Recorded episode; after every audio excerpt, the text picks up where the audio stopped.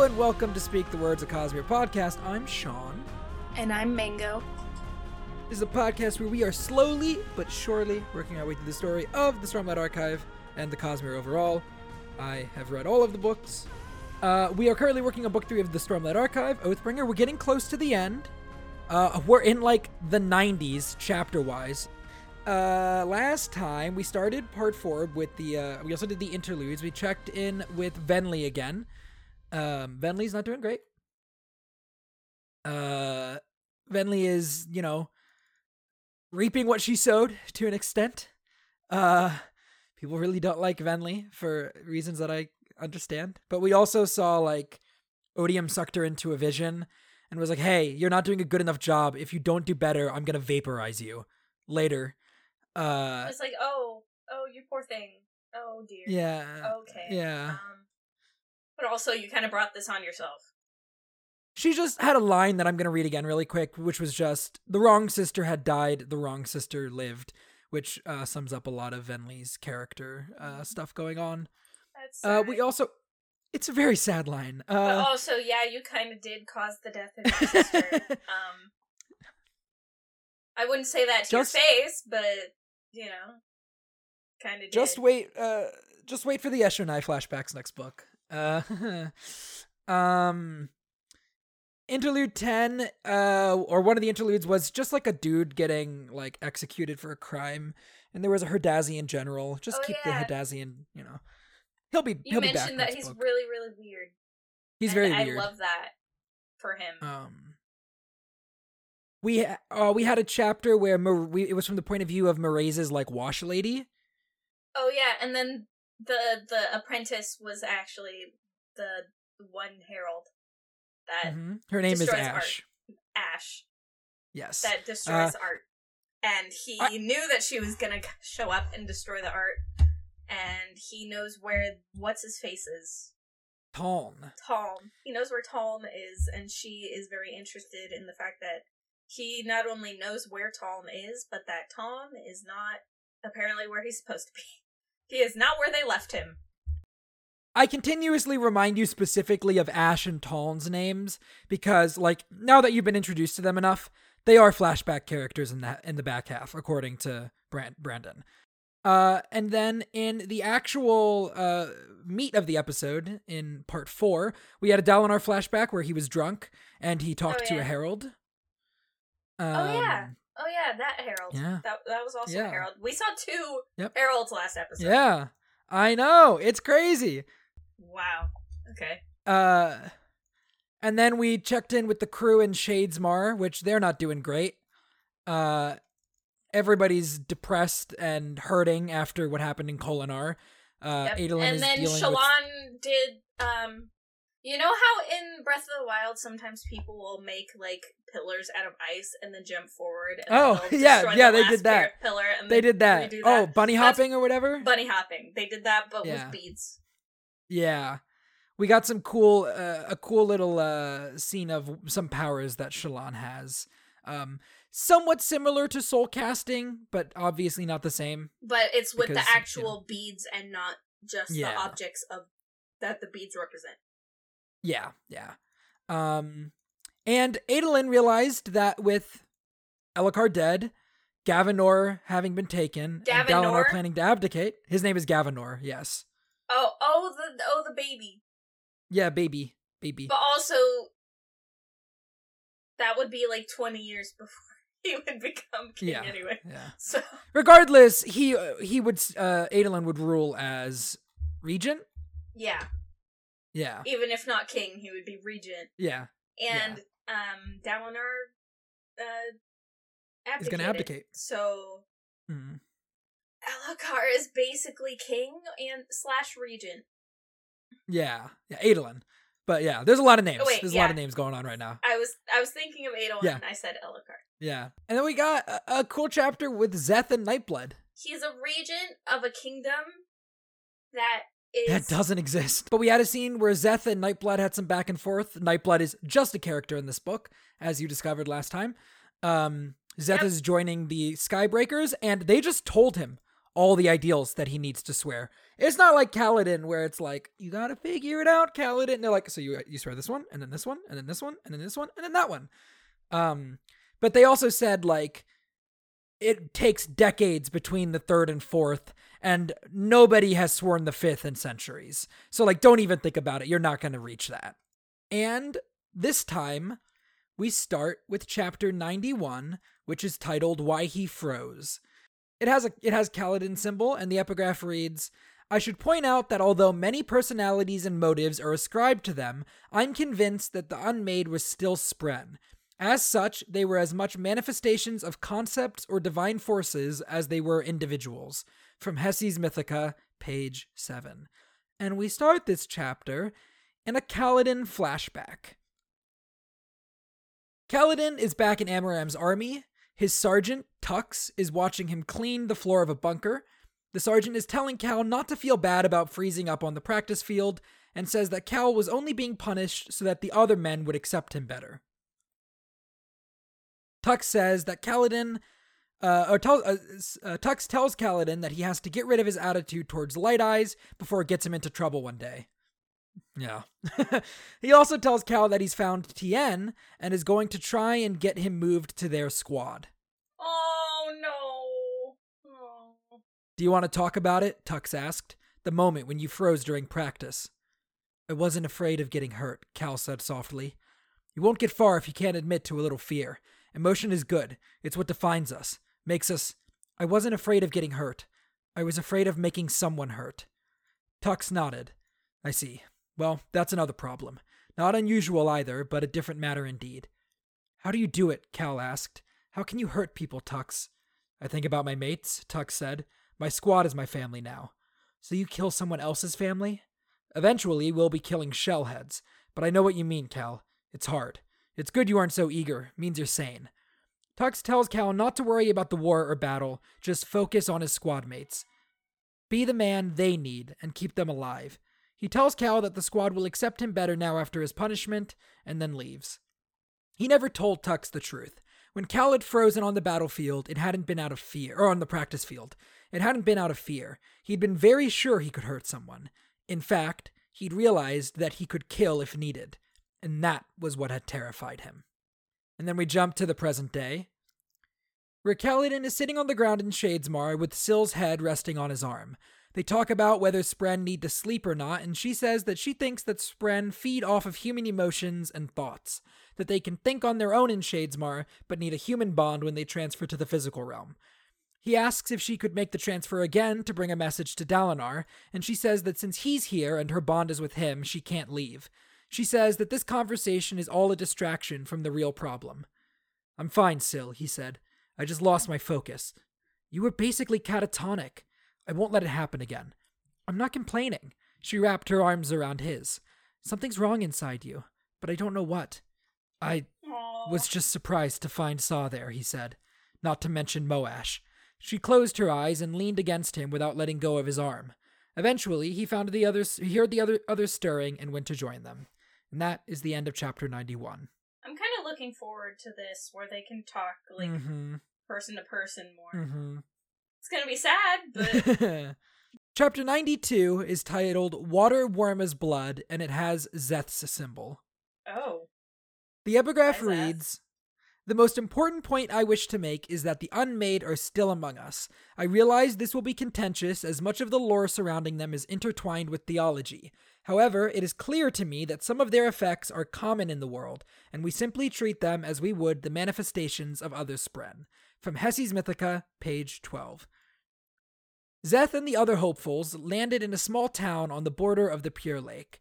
A man tells them that convicts escaped into the, into the Pure Lake, and the Master Skybreakers tasked the squires with finding them. A handful of them ran off immediately, with some lashing themselves to the sky to look. Szeth asks Ki how the man knew to send for them, and she tells him that the Skybreakers have been expanding since the Everstorm arrived. He asks if all the escapees are guilty, and when she reaffirms it, more of the squires run off, though Szeth stays. He asks why the men hadn't been executed already, And Ki tells them that this area is non-violent even towards criminals. She says that now they are to be executed, though. The last of the squires t- takes off at this, leaving Szeth alone. He started toward the waters. Szeth's son Neturo, Ki called to him. Yes. You walk on stone. Why is this?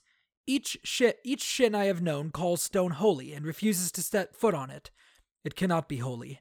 If it truly were, Master Ki, it would have burned me away long ago. He nodded to her, then stepped into the pure lake. You are far behind those others, the sword said. You're never going to catch anyone at this rate. I knew a voice like yours once, Sword Nimi. The whispers? Wait, No. the Pure Lakes are the place though where everything is flooded. Wait, Yep. th- we've been here before. In an epigraph all the way back in the Way of Kings. Good job. Or not an epigraph, sorry, an interlude. That was where the people were looking for Hoid. Yeah, but that was a Mhm. while ago. That was a long time I ago. just, yeah. I did, I didn't pick up on the Yeah. it the first time Yeah. you said it, and I Yeah. just barely was paying Yeah. attention to where they Hey, are. That's cool. I'm I'm glad you were able to pick up on that at all. No, a single one in my mind when I was young. I hope things go better this time. One, you're not being ambitious enough. Perhaps. Sword Nimi, do you know why you were given to me? Because you needed help. I'm good at helping. But why me? Nin said I was never to let you leave my presence. It seemed more like a burden than an aid. You're not going you're not going the same way as the others. That was true. Honestly, Szeth, I have to be frank. You aren't good at slaying evil. We haven't killed anyone while you've held me. I wonder, Sword Nimi, did Nin's son God give you to me so I could practice resisting your encouragements, or because he saw me as equally bloodthirsty? He did call us a good match. I'm not bloodthirsty. I just want to be useful. And not bored? Well, that too. You say you killed many people before we met, but the Whispers. You didn't take pleasure in destroying those who needed to be destroyed? I am not convinced that they needed to be destroyed. You killed them. I was sworn to obey.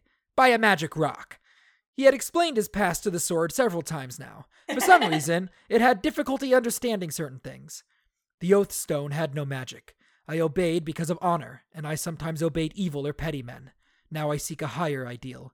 But what if you pick the wrong thing to follow? Couldn't you end up in the same place again? Can't you just find evil, then destroy it? And what is evil, Sword Nimi? I'm sure you can spot it. You seem smart, if increasingly kind of boring. Would that he could continue in such monotony. Szeth found one of the criminals, and the man charged him. Finally, the sword said. All right, here's what you have to do fight him and win, Szeth! Szeth manages to restrain the man easily and is about to use the man's dagger to kill him before he stops himself. He wanted to question the man first, but his instincts from his time as truthless had been j- to just slaughter him. The hesitation gives the criminal an opening, and he drags them both down into the water. This isn't winning, the sword said. Szeth manages to get free, but Nightblood's sheath gets stuck in the process, and he loses the sword in the water. The man glanced at the submerged silver sword. His eyes glazed, then he grinned wickedly, dropped his knife, and dove for the sword. Szeth stepped back as the convict came up looking gleeful, holding the weapon. And then Szeth punched him in the face. He grabbed the sheathed sword, stepped to the side, and swung it, sheath and all, at his enemy. The weapon struck the convict's back with a sickening crunch. The man splashed down into the lake and fell still. I suppose that will do, the sword said. Really, you should have just used me in the first place. Szeth checks on the convict and finds that the man is paralyzed but not dead. Szeth asks how the man escaped, and the man says that they had killed the guard because they, like they were so hungry that they needed to escape.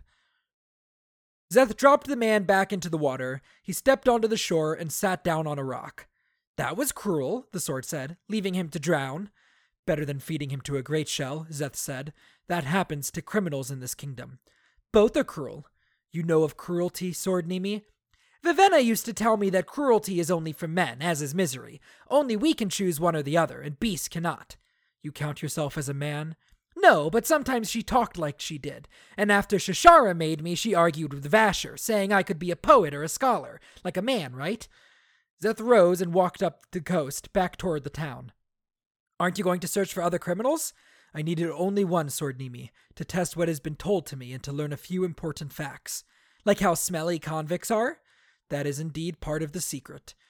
He goes up to the prison and finds the dead guard, then returns to the town where more squires are bringing the corpses of criminals. He approaches the nobleman that had met them when they first arrived, uh, and who is still talking to Master Ki. Szeth accuses the man of funneling money that had been sent to keep the prisoners safely guarded and well kept into his own pockets. Szeth turned uh, from the man to Ki. Do you have a right of execution for this man?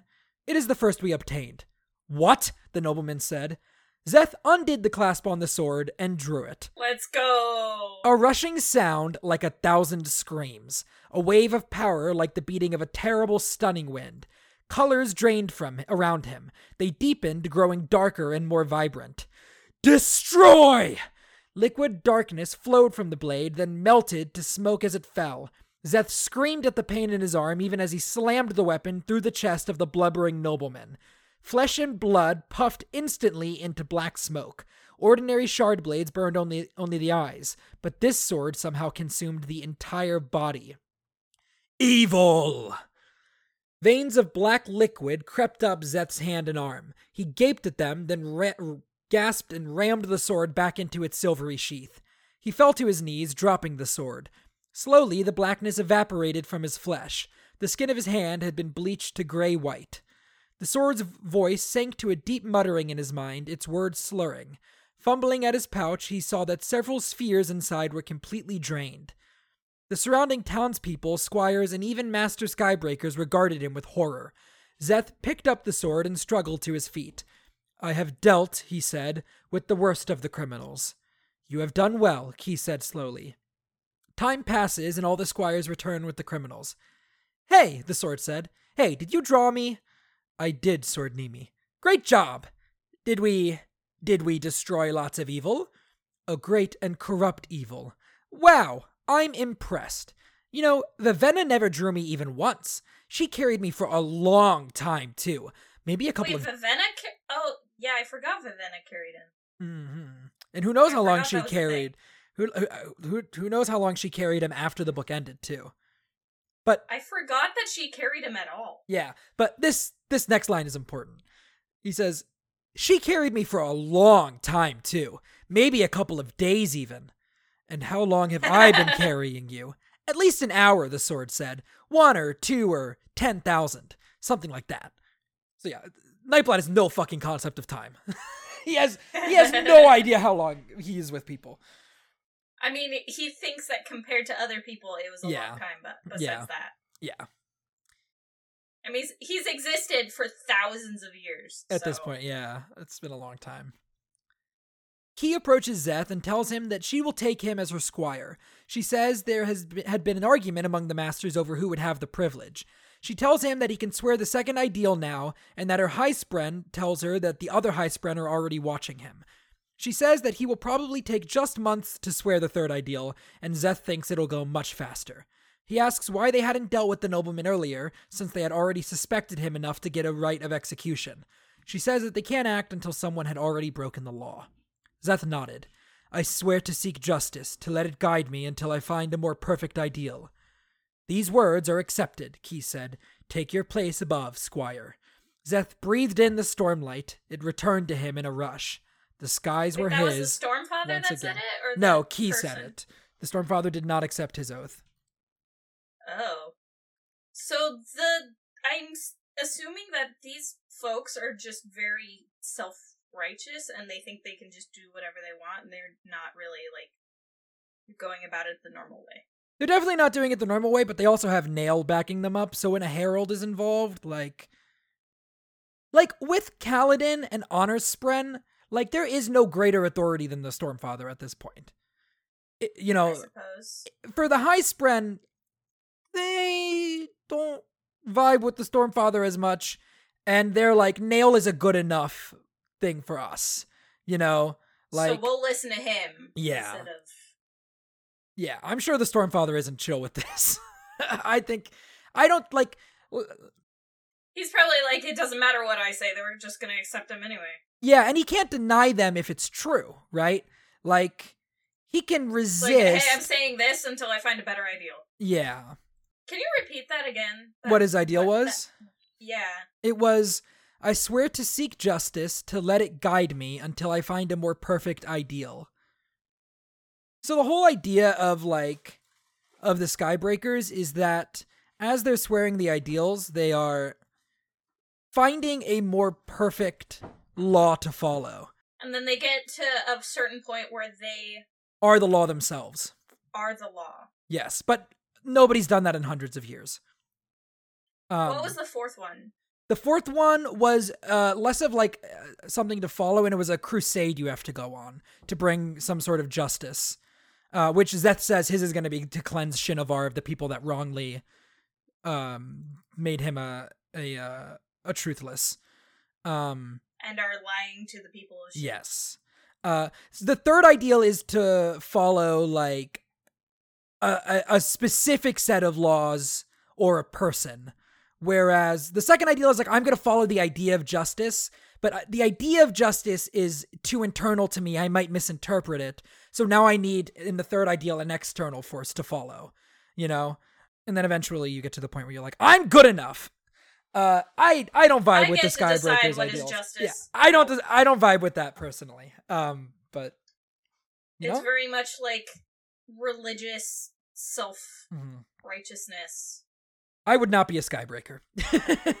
No, I would not either. I don't Yeah. like that. Yeah. Chapter 93 is titled Kata, and it has That's implying symbol. that yeah. that's implying that um Nale is to the point where he gets to decide what good and evil is and what justice is. And it's I don't like that. I don't like people basically elevating themselves to level of gods who get to decide what what is good and what is evil and what deserves justice. to be fair, like to be fair to the Skybreakers that view him that way, he is literally an angel to them. Like, you know, like he is one of God's holy warriors. Oh, I'm um, not even talking about them. him like himself, though. he was the one who probably Yes. started it. and he well we found out last book that the orders started independent of the heralds and the heralds for the most part took a while to come around to even accepting them So the orders of the of Radiance started, and they just uh, like adapted themselves to the to heralds after a certain herald, yes and then eventually the heralds were like, "Okay, whatever." Fine. all right fine yeah i'll be your fucking i'll be your holy symbol i guess we've got a volunteer army. I yeah guess, so. I, we need them we're fighting an endless war against hell so and I guess they need leadership. So Yeah. let's go. Uh, they also said in Words of Radiance that Ishar had a big role in uh, what the Knights Radiant ended up being. Once they started to accept the Radiance, Ishar played a big role in like The organizing them. The The craziest, craziest, of all one, yeah. But I don't think they were crazy at that point. Well, no, But but yeah, the but craziest he's the one that we know is craziest now. Yes. So, like I said, chapter 93 is Kata, and it has Adolin's symbol. The epigraph reads Traxel mentions Yelignar named Blightwind in an oft cited quote. Though Yasna Kholin has. Blightwind. Windblight. Windblight. Though Yasna Kholin has famously called its accuracy into question, I believe it. From Hesse's Mythica, page 26. So Yelignar was mentioned by Aesudan when she was like, she swallowed the uh, gemstone. She was like, I've taken like Yelignar into me. Um, so it wasn't just a fused that was bonding with Aesudan, it was one of the unmade. Oh, of course, Yes. but like Oh, uh, that should that should be obvious. But like, uh, it's scary still, I think. yeah, it it should be obvious. But hearing that confirmed is still like, oh, Yeah. oh, duh. Yeah. Adolin Like would no uh, random no random spren is gonna do that. Yeah. Adolin wakes up on the ground, his body aching, and thinks that Dalinar would have been able to stand it better, that his father was the true soldier in the family. Adolin thought again of the jolt he'd felt when ramming his dagger through Sadeas's eye. Satisfaction and shame. Strip away Adolin's nobility and what was left. A duelist when a world needed generals, a hothead who couldn't even take an insult, a murderer. He jumps when he notices the spren of his blade looming over him. He sees Shallan, a- Azure, and Kaladin cataloging, cataloging their supplies. Adolin gets up and goes down to the ocean of glass beads. He was so overwhelmed. What do you think of all this? Adolin asked his spren. She didn't respond. I'm being childish, aren't I?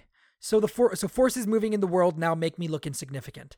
That's no different from a child growing up and realizing his little life isn't the center of the universe, right? Adolin begins to do a morning kata that Zahel had taught him, and about halfway through, he, na- he notices Azure watching him. She joins him, and a little while later, Kaladin joins them as well. The, the world is the same as it's always been, Adolin thought. These things we're finding, monsters and radiants, aren't new. They were only hidden. The world has always been like this, even if I didn't know it. And Adolin? He was still himself. He had all the same things to be proud of, didn't he? Same strengths, same accomplishments, same flaws, too. Shallan tells them to stop dancing and help her plan their escape. They go to join her, and Azure asks where Adolin learned the kata they had been doing. From my swordmaster, he said. You? And she kind of goes, likewise. Shallan shows them the list of their supplies. They have about one day's worth of water and three meals for four people. Azure says that the last time she crossed Shadesmar, it had taken four weeks. Kaladin says they have to get back to the Kholinar Oathgate, and Pattern says that the Oathgate Spren are bad now. Do we have any other options? Kaladin said. There's another way to transfer between realms, Azure said. I've used it. You've traveled in this place before? Adolin asked. I'm from a far land, and I came to Roshar. I came to Roshar by crossing this place, Shadesmar. All right, Adolin said. But why? I came chasing someone. A friend? A criminal. She says that she had been hoping to get information from the wall guard when she got stuck in Kholinar. When you arrived in our land, Shallan said, you used an oath gate to get from Shadesmar to the physical realm? No, I didn't know of those until Kal told me about them. I used a portal between realms. Cultivation's perpendicularity, they call it. On your side, it's in the Horneater Peaks. So, oh. at one point, way oh, long that's ago, the place where Wit showed up. Rock said that he saw Wit come out of a pool in the Horn- Horneater um, Peaks one time. Oh. That is where cultivation's perpendicularity is. A pathway between the realms. that. Yeah, I can't believe you remember that either. If you hadn't pointed Yeah. it out and been like, yeah, uh, Rock basically thinks that Hoid is like a god, yeah, but you know. it's important. and then pointed out that he showed up out of a pool. I would not have picked up on that if you hadn't. You know, sometimes I point these things out for a reason. Well, sometimes you point things out That's for true. fun. That's true. I do. I got to keep guessing. Uh, Adolin says that's hundreds of miles from here. There's supposedly another perpendicularity, Azure says. It's unpredictable and dangerous and appears randomly in different places. My guides warned against trying to use it. Guides? Kaladin asked. Who are these guides? Spren, of course. People Spren, like these two. Which raises a question, Adolin said. That's the soul of my shard blade. Syl is Kaladin's, and pattern Shallan's. So, tell us honestly, A- Azure. Are you a Knight Radiant? No. Adolin swallowed. Say it. You're a herald, then. She laughed. No, what? A herald? Those are basically gods, right? I'm no figure from mythology, thank you very much. I'm just a woman who has been constantly out of her league since adolescence. Trust me. Adolin glanced at Kaladin, but neither of them seemed convinced. Really, Azure said, there's no spren here for my blade because it's flawed. I can't summon or dismiss it like you can, yours. She's a handy weapon, but a pale copy of what you carry. She patted it. Anyway, when I last crossed this place, I hired a ship. A ship, Kaladin said. Sailed by whom? Spren. I hired it at one of their cities. Cities? Kaladin looked toward Syl. You have cities? Where did you think we lived? Syl said, amused. Light Spren are usually guides, Azure said. They like to travel, to see new places. They sail all across Roshar's Shadesmar, peddling goods, trading with other Spren. Um, you're supposed to watch out for cryptics. Pattern hummed happily. Yes, we are very famous.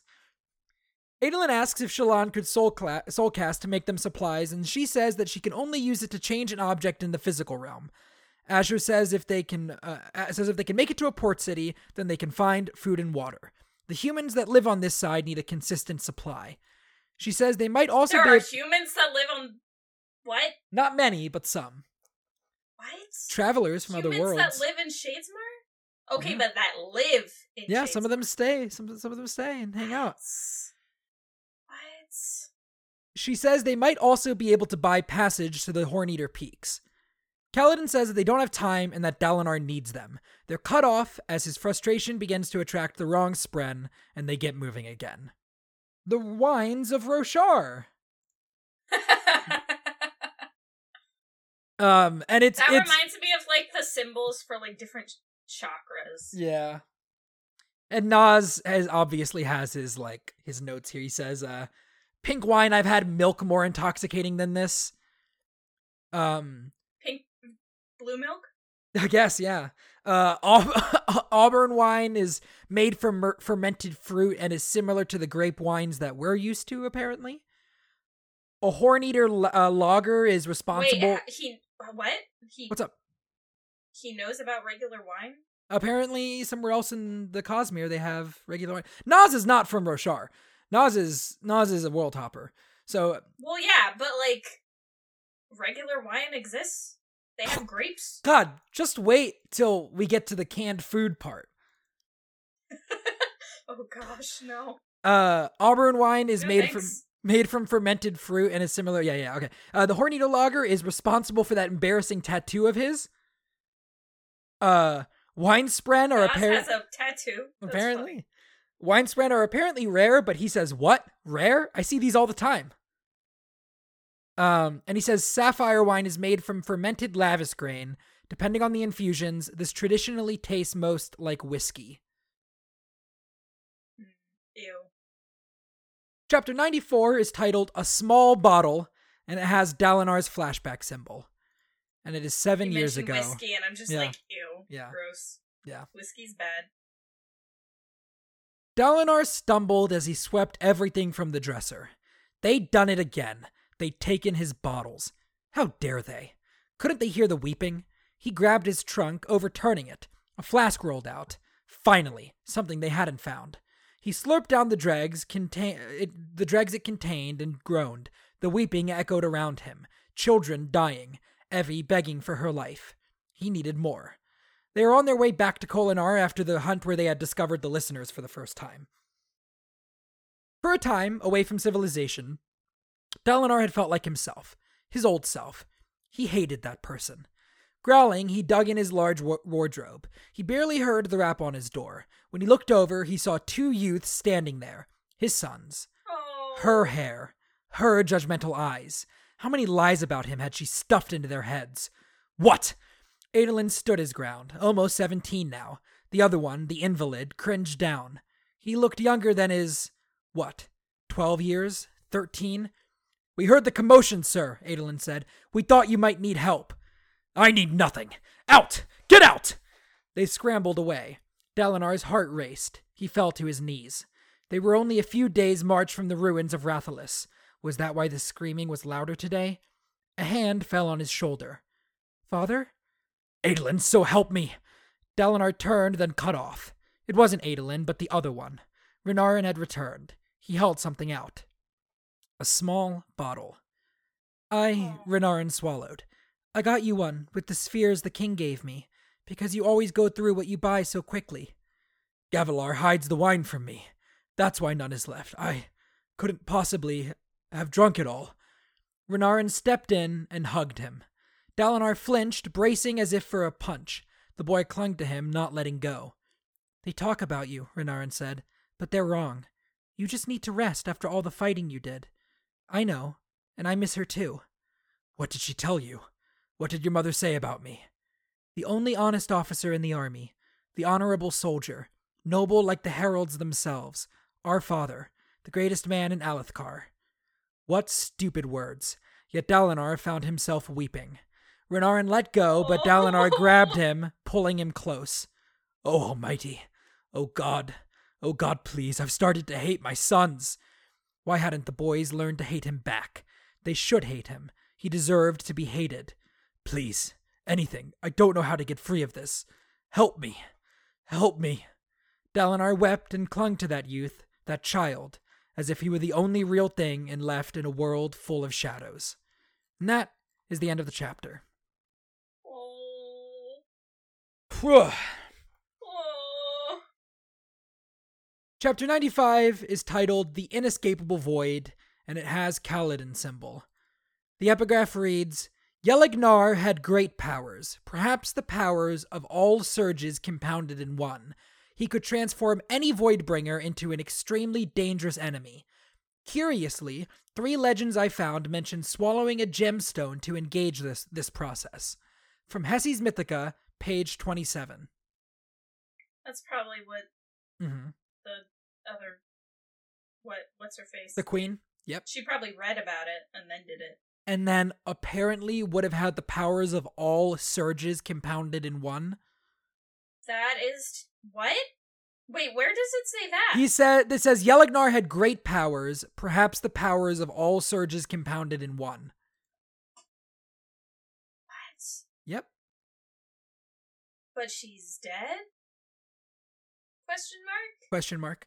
Uh the crew is marching across Shadesmar, chased by Spren. Pattern is asking them to stop having emotions, as it's very inconvenient. Everyone is like, I didn't draw them, I wasn't feeling angry, and then they all look at Kaladin. And he snaps at them, saying that it feels like they're abandoning Kholinar and it makes him angry. He says the emotions are irrational as there's nothing he can do about it, and he'll try to contain them. Kaladin knows that he isn't really angry. He's just looking for something to feel because he could feel the darkness coming. It fed off the pain of defeat, the agony of losing men he'd tried to protect, but it could feed off anything. Life going well, the darkness would whisper that he was only setting himself up for a bigger fall. Shallan glances at Adolin, they must be whispering about him. Dalinar sends him to protect Elhokar, the High Prince must want to get rid of Kaladin. He'd failed at that regardless. When Dalinar heard that Kholinar had fallen, Get out, Kaladin thought. Get out, get out, get out! It would continue until numbness seemed preferable. Then that numbness would claim him and make it hard to do anything at all. It would become a sinking, inescapable void from within which everything looked washed out, dead. Within that place, he'd wanted to betray his oaths. Within that dark place, he'd given the king up to assassins and murderers. They lose the Spren eventually, and Azure says that peninsulas like the ones they're on normally have lighthouses at the end. Syl says that they'll probably have to hike for several days to reach it. There was an there was an insufferable spring to Adolin's step, like he was actually excited by this terrible place.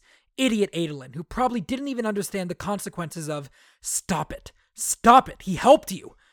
Kaladin hated himself when he got like this. When he tried to empty his mind, he drifted toward the toward the void of darkness. But when he instead let himself think, he started remembering what had happened in Kholinar. Men he loved killing each other. He could see too many sides. Parshmen, angry at being enslaved for years, attempting to overthrow a corrupt government. Alethi protecting their homes from invading monsters. Elhokar trying to save his son. The palace guards trying to keep their oaths. Too many eyes to see through. Too many emotions. Were these his only uh, two options? Pain or oblivion? Fight it. They camp for the night and hike the entire next day. They camp the next night and walk again. Kaladin asks Syl where she had lived when she was young on this side. A grand city, ruled by Honorspren. I didn't like it though. I wanted to travel, but father kept me in the city. Especially after. You know. I'm not actually sure that I do. I bonded a Knight Radiant. Haven't I told you of him? I remember. I bonded him soon after I was born. He was an elderly man. Kindly, but he did fight. In one battle. And he died. That was a long time ago. I'm sorry. It's alright. I wasn't ready, though, for the bond. Spren normally weather the death of their Radiant, but I. I lost myself when I lost him. It all turned out to be morbidly fortuitous because soon after, the Recreants happened. Men forsook their oaths, which killed my siblings. I survived, for I didn't have a bond then. And the Stormfather locked you away? Father assumed I'd been killed with the others. He found me asleep after what must have been. Wow, a thousand years on your side. He woke me and took me home. After that, he wouldn't let me leave the city.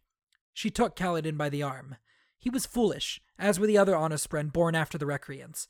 They knew something bad was coming, but wouldn't do anything. And I heard you calling, even from so far away. The Stormfather let you out? I snuck away, she said with a grin. I gave up my mind and joined your world, hiding among the Windspren. We can barely see them on this side. Did you know that? Some Spren live mostly in your realm. I suppose the wind is always there somewhere, so they don't fade like passions do. She stops abruptly and points in the distance where a bright yellow light glows. A lighthouse. That is the end of the chapter. We have one more chapter tonight.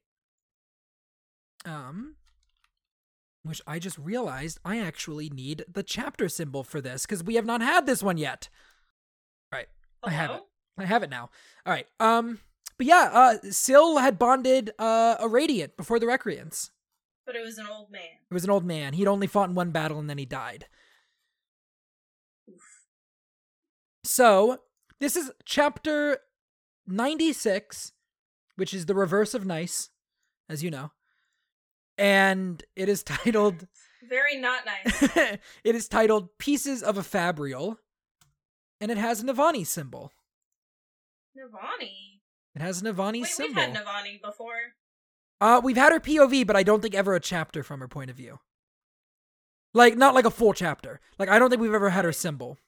Yeah, we just had part of a chapter. Yes. Which was when she was praying for Dalinar. Praying for Dalinar, yep.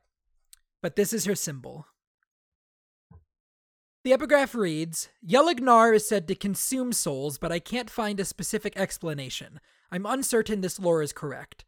From Hessi's Mythica, page 51. Um, okay, real quick Yes. before you get into, I actually think if they do make Stormlight Archive into like Mhm. media or something, that Mhm. scene hmm of Navani doing like the whole Yes. The prayer. thing, Mhm. that would be a really powerful. I think it'd be incredibly powerful. And I love there's a little detail of that scene that I love is after she's finished, Renarin kneels down next to her and thanks her for burning the prayer. Um Aw. for his father and brother. And I just I like that. This chapter is I I'm mostly summarizing it, and I, I'm mostly summarizing the Navani chapters because they're comp like they're they're a lot of talking about like political stuff. Um but so Navani and Dalinar are at the first meeting of the monarchs at Urithiru. She's trying to reassure him that Elhokar and Adolin had escaped from Kholinar, but he seems haunted by something that she isn't like privy to. Bridge 4 sat behind them and were already eating all the food pretty much immediately after entering the room. They hadn't seemed worried at the news of Kholinar as they thought that Kaladin could survive anything. They had taken to swapping Yezrian's honor blade amongst themselves so that it wasn't clear who had it.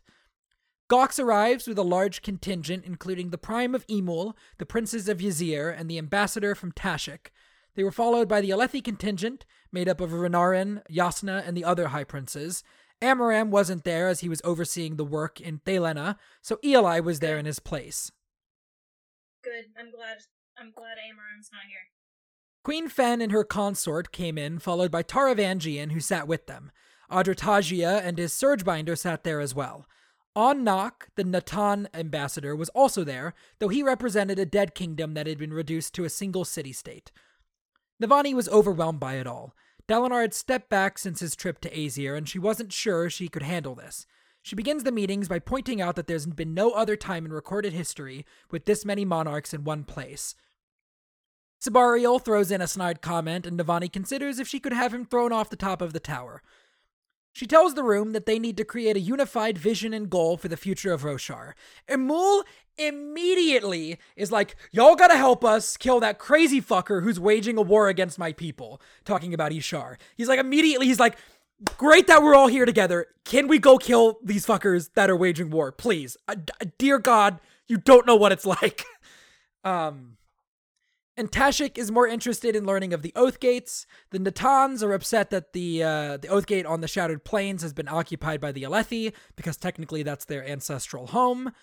Queen Fen of Thaylenah wants there to be free trade during wartime, and Sebarial is like, that would only be- benefit literally you and your merchants.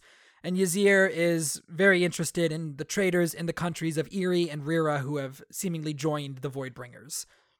Navani is trying desperately to bring order back to the room and asks Taravangian to tell them about the half shards and Jah Keved, but unfortunately, he's very dumb today, so he's not much help. Queen Fen asks if the technology could lead to shard plate. Oh, the luck of him being dumb Yes. on the biggest political Yes. summit day. Thank goodness. yeah. Yasna steps in explaining that the shards aren't technology like they had assumed, but manifestations of Spren. So, like, you can't recreate them with Fabrials. Technologically, they, uh, she explains that they're actually far beyond humanity during the desolations, but they've lost the knowledge that relates to bonding Spren. Um, Gox, the, Az- the Azish Prime, points out that they didn't lose the knowledge, they abandoned it. And Dalinar interjects that the Knights Radiant will not abandon humanity this time. Gox is still concerned about the powers returning, but Dalinar says that it's too late to turn back. They need the powers to fight the Voidbringers. Navani turns to the ideals of the Windrunners and Edge Dancers to show that the Knights Radiant are morally good. Not a great argument. You, uh, No, I mean, not- two of ten. You got two of ten. you know? Yeah, we literally have had perspectives in this episode of people who are very self-righteous. But, Yes. You know, you're doing your best. You're trying to convince people to work together. So sometimes you need to uh, stretch the truth, even if you don't know you're stretching the truth. Yeah. Ialai takes control of the conversation and shifts it towards war, asking where they should invade first. She says that the obvious answer is Shinovar. The other monarchs agree, saying that they could open the Oath Gate there and invade that way, then use it as a fallback point as it's difficult to invade conventionally because of the mountains. Navani is frustrated that Ialai made it immediately about conquering places, as it would just reaffirm the bloodthirsty nature of the Alethi to the rest of the monarchs, and she tries to rein in the conversation, but again loses control quickly. They start arguing about Alethi greed, as the other monarchs argue that the Alethi need to give freely without asking for anything in return. Ialai threatens Queen Fen for calling them greedy, and is like, the Blackthorn isn't gonna stand for this. The Blackthorn isn't gonna be intimidated by merchants. And Navani grows very overwhelmed, and then the book reads Order from chaos. How could she bring order to this chaos? The shape of it started to make sense to her. Right now, this room was full of building materials, pieces of a fabrial. Dalinar had gathered them, but he hadn't formed them. Navani goes up to Gox, and the entire room shuts up quickly as she bows before him. She tells him that the Azish are renowned for their laws and asks him to have his people come up with a code of laws for how their coalition should function. Then she goes to Queen Fen and asks her if Thaylenah will come up with the regulations that they would enact on Oathgate travel, as the Thaylens are the best traders in the world. Sebarial seems upset at this, as he wanted the job, and Navani is glad to have gotten him back for his wise for making a wise crack earlier. They ask what the Alethi's role will be in the coalition, and Navani says that they will provide their generals with military expertise beyond any other land. Emul immediately immediately is like, "Dear God, please help us! Oh my God, please!" and he's very eager to regain what they've lost already to Ishar. But Navani says that they should focus on fortifying their positions for now and not trying to reclaim any lost ground. yeah. D- Dalinar interjects finally, saying that they have to figure out where the Voidbringers will strike next, and then the Alethi finally reveal to the rest of the monarchs that Alethkar has fallen, which sends the room into a stunned silence. Yasna says that their armies have retreated into Herdaz and Jah Keved, and that they've locked the Oathgate to Kholinar from this side. Emul tries to bring up taking back their lost lands again, and Gox's top advisor, Noura, tells him to shut up. Taravangian starts to freak out, wondering if the Voidbringers will come for him next, as Jah Keved borders Alethkar. Dalinar promises to send troops to Taravangian, but says that if it's only the Alethi, it will look like an invasion. The Azish step up and volunteer to send some of their troops, uh, troops to assist the Alethi and in defending Jah Keved. Navani finally feels relieved and brings the meeting to a rest before going to talk to Dalinar. She's fr- frightened by the haunted look on his face. They need him. She needed him. She tells him that they need to get him away from everything for a little while, and they agree that perhaps going to Tor Vedanar would be good for him, especially if they'll be fighting the Voidbringers there next. Navani goes over to the Azish, leaving Dalinar behind, and thinks about all the prayers she's been giving for her son and the others, for Dalinar. She wonders if she even Oh. believes in a higher power anymore after what Dalinar had told her about honor. Today, she'd taken a huge step toward unifying Roshar, yet she felt more powerless than ever. And that is where we will stop your tonight. son just died. Yes, I I heard you realize that her son is dead.